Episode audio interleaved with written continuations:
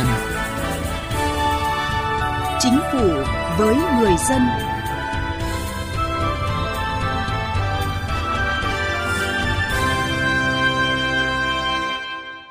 Xin kính chào quý vị và các bạn. Thưa quý vị, Thủ tướng Chính phủ yêu cầu các bộ ngành khẩn trương giả soát và đẩy mạnh việc sắp xếp tinh gọn đầu mối tổ chức bộ máy bên trong, trình Chính phủ xem xét quyết định trong quý 1 năm nay. Vậy đến thời điểm này, việc ra soát cũng như kế hoạch sắp xếp tinh gọn đầu mối tổ chức bộ máy của các bộ ngành đang được thực hiện ra sao? Đây là nội dung được đề cập trong chương trình Chính phủ với người dân hôm nay. Cải cách hành chính với người dân và doanh nghiệp –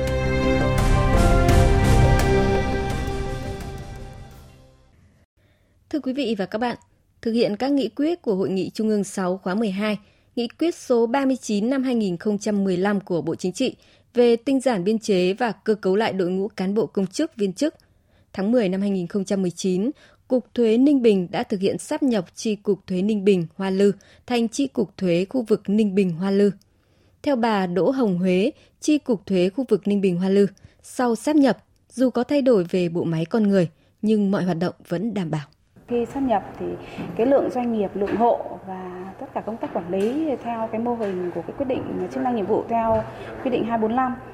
thì nó đã nhiều nội dung công việc hơn, đối tượng lớn hơn. Và chúng tôi tại cái bộ phận kê khai thì đã chia theo cái đầu công việc và lĩnh vực để cán bộ có cái khả năng xử lý công việc là theo nhóm xử lý để nó đảm bảo cái có người ngay từ khâu phân và khâu giám sát trong quá trình thực hiện nhưng là nó cũng có cái hiệu quả rõ rệt trong cái việc cán bộ được tiếp cận nhiều với lại cái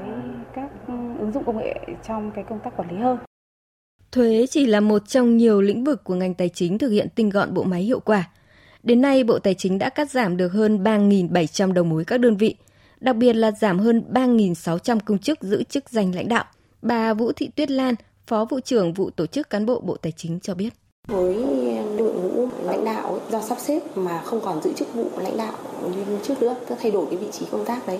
thì cũng có cái theo chế cũng thực hiện theo chế độ quy định cũng vẫn được duy trì cái cái phụ cấp của anh em cho đến hết hết thời hạn bổ nhiệm. Còn với các trường hợp mà bộ cái thời hạn bổ nhiệm còn dưới 3 tháng thì cũng thực hiện là được ừ, duy trì cái phụ cấp đấy được thêm 6 tháng.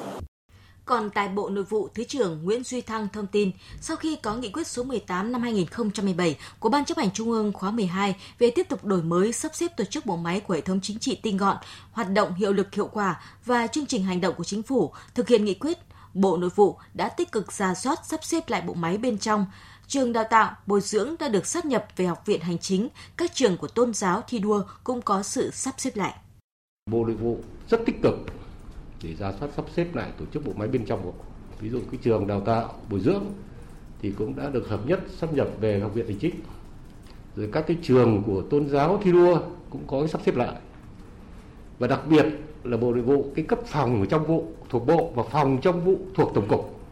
thì cơ bản là không còn rồi các cái đầu mối và thuộc học viện, rồi trường, rồi cục văn thư lưu trữ cũng có cái tổng giả soát lại tổng số các cái đầu mối bên trong của các đơn vị sự nghiệp thuộc bộ đấy thì chúng ta giảm được đến 18 cái đầu mối ví dụ hai đầu mối thuộc cục văn thư lưu trữ 8 đầu mối thuộc học viện hành chính và 4 cái đầu mối thuộc đại học nội vụ và 4 đơn vị thuộc cái nghiên cứu về thông tin. Bộ Công an cũng là một trong những đơn vị đi đầu trong thực hiện sắp xếp tinh gọn tổ chức bộ máy giai đoạn này. Lực lượng công an đã giảm được 6 tổng cục, 55 đơn vị cấp cục, 20 sở cảnh sát phòng cháy và chữa cháy, hơn 800 đơn vị cấp phòng và hơn 2.000 đơn vị cấp đội, sắp xếp lại tổ chức bộ máy của 63 công an tỉnh, thành phố trực thuộc Trung ương và công an cấp huyện theo hướng giảm đầu mối cấp phòng, cấp đội. Và từ năm 2015 đến nay, Bộ Công an đã tinh giản biên chế được hơn 6.000 người. 63 địa phương đã bố trí công an chính quy đảm nhiệm các chức danh công an xã tại gần 4.000 xã với tổng số gần 10.000 cán bộ công an chính quy. Bộ trưởng Bộ Công an Tô Lâm cho biết.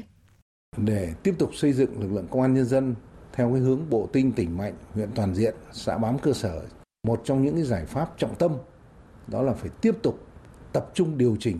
bố trí lại lực lượng theo hướng tăng cường cho cơ sở, giảm quân số cấp tỉnh, cấp huyện để tăng cường cho cấp xã, cấp phường, thị trấn, đi đôi với đổi mới phương thức hoạt động.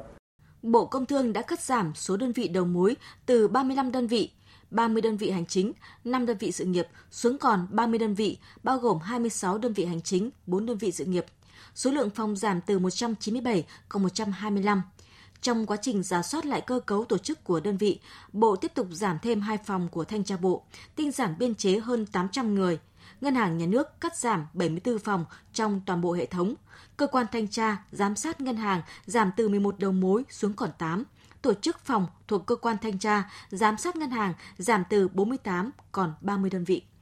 Phó giáo sư tiến sĩ Bùi Thị An, Viện trưởng Viện Tài nguyên, Môi trường và Phát triển Cộng đồng cho rằng đây là những con số biết nói, khẳng định sự quyết tâm hiệu quả trong công tác tinh gọn bộ máy. Thu gọn cái đầu mối, cái chuyện này rất khó mà chúng ta đã thu gọn được khá nhiều các đầu mối từ trung ương đến đến địa phương. Đây là phải nói thể hiện sự quyết liệt của trung ương, thể hiện là những đồng chí được trao trách nhiệm này cũng đã thể hiện là đúng cái bản lĩnh của mình và thực sự vì đảng vì dân.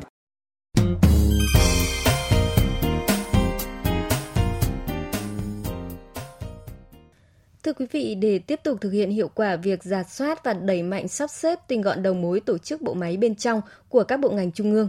Thủ tướng Chính phủ Phạm Minh Chính đã ban hành công điện về việc sắp xếp tổ chức hành chính và đơn vị sự nghiệp công lập của các bộ, cơ quan ngang bộ, cơ quan thuộc chính phủ, Ủy ban dân cấp tỉnh, thành phố trực thuộc trung ương. Trong đó, đối với các bộ ngành, Thủ tướng yêu cầu khẩn trương giả soát và đẩy mạnh việc sắp xếp tinh gọn đầu mối tổ chức bộ máy bên trong của các bộ ngành theo thông báo số 16 năm 2022 của Ban chỉ đạo đổi mới sắp xếp tổ chức bộ máy của Bộ Cơ quan ngang bộ, cơ quan thuộc chính phủ.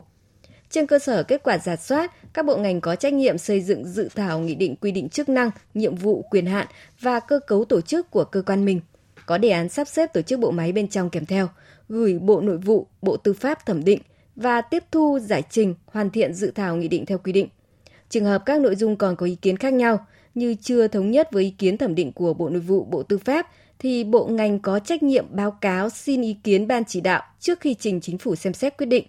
Thời gian gửi Bộ Nội vụ, Bộ Tư pháp thẩm định dự thảo là vào tháng 3 năm nay.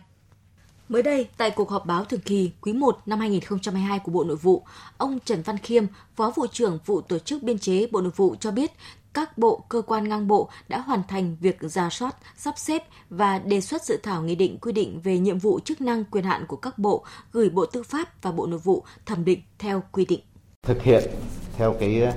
tinh thần của ban chỉ đạo sắp xếp tổ chức bộ máy và công điện của Thủ tướng Chính phủ thì đối với các tổ chức thuộc cơ cấu của các bộ ngành phải thực hiện theo quy định của chính phủ. Nếu mà ý kiến của các bộ ngành và cơ quan thẩm định hoặc trong quá trình mà thẩm định có vướng mắc thì báo cáo ban chỉ đạo cho ý kiến trước khi trình chính phủ xem xét quyết định thì đến nay đã hoàn thành việc thẩm định có những vấn đề đang báo cáo thủ tướng và sẽ trình chính phủ xem xét trong thời gian tới. Theo Thứ trưởng Bộ Nội vụ Nguyễn Duy Thăng, Hiện có 18 bộ, 4 cơ quan ngang bộ, 8 cơ quan thuộc chính phủ, tính cả hai đại học quốc gia là Hà Nội và Thành phố Hồ Chí Minh. Tổng số là có 32 cơ quan.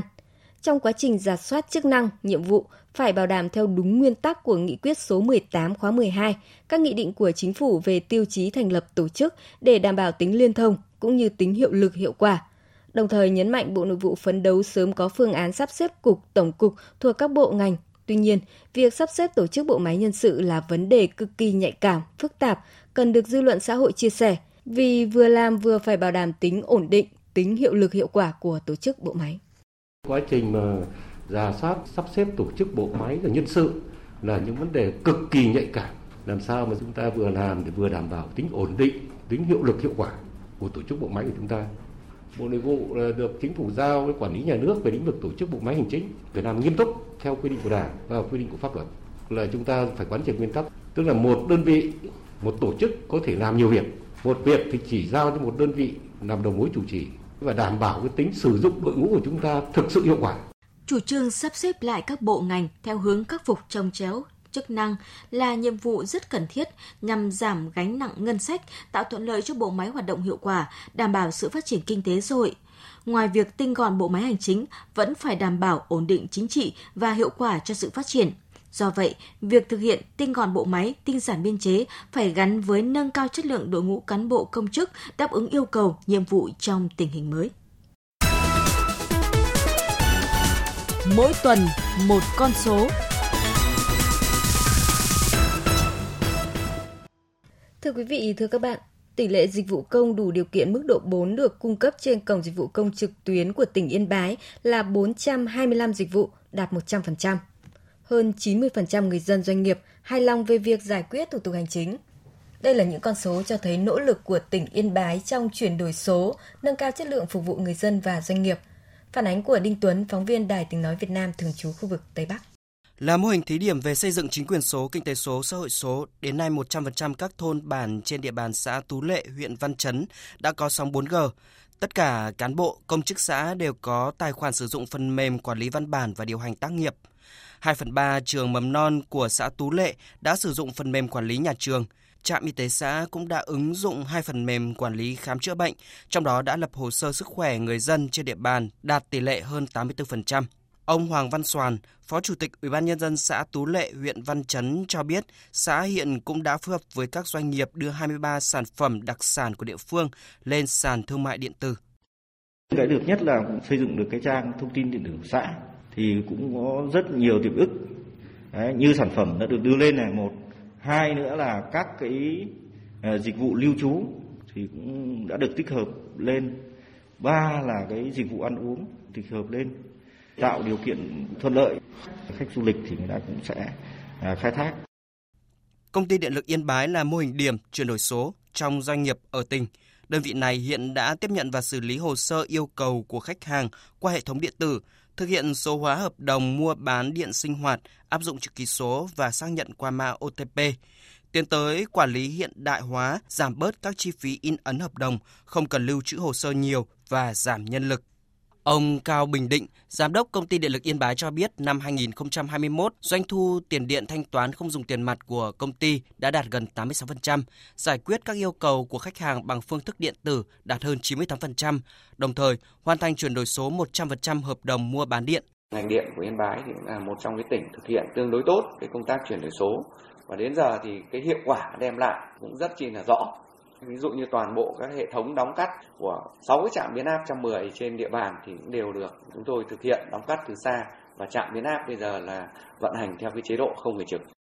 Hiện nay, tỉnh Yên Bái đang triển khai thí điểm mô hình chuyển đổi số tại 8 đơn vị thuộc 3 cấp chính quyền và doanh nghiệp, bao gồm Sở Thông tin và Truyền thông, Ủy ban nhân dân huyện Văn Yên, xã Tú Lệ, huyện Văn Chấn, phường Minh Tân và phường Đồng Tâm, thành phố Yên Bái, trường Trung học phổ thông chuyên Nguyễn Tất Thành, trường Trung học cơ sở Quang Trung, thành phố Yên Bái và công ty điện lực Yên Bái.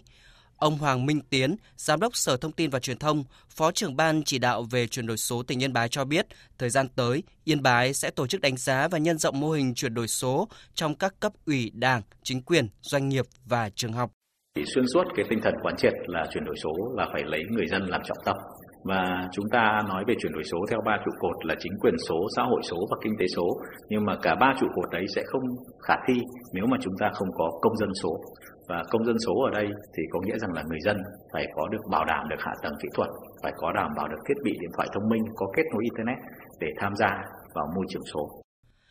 Năm 2022 là năm đầu tiên Ủy ban Nhân dân tỉnh Yên Bái đưa mục tiêu chỉ tiêu chuyển đổi số vào kế hoạch phát triển kinh tế xã hội. Điều này cho thấy sự quyết tâm cao của tỉnh trong việc đẩy mạnh quá trình chuyển đổi số trên địa bàn, từ đó từng bước nâng cao chất lượng cuộc sống của người dân. Quý vị và các bạn vừa nghe một số kết quả tích cực trong công cuộc chuyển đổi số hướng tới xây dựng chính quyền điện tử, chính quyền số ở tỉnh Yên Bái. Đến đây thời lượng dành cho chương trình Chính phủ với người dân đã hết. Chương trình hôm nay do biên tập viên Thu Thảo biên soạn. Cảm ơn quý vị đã chú ý lắng nghe.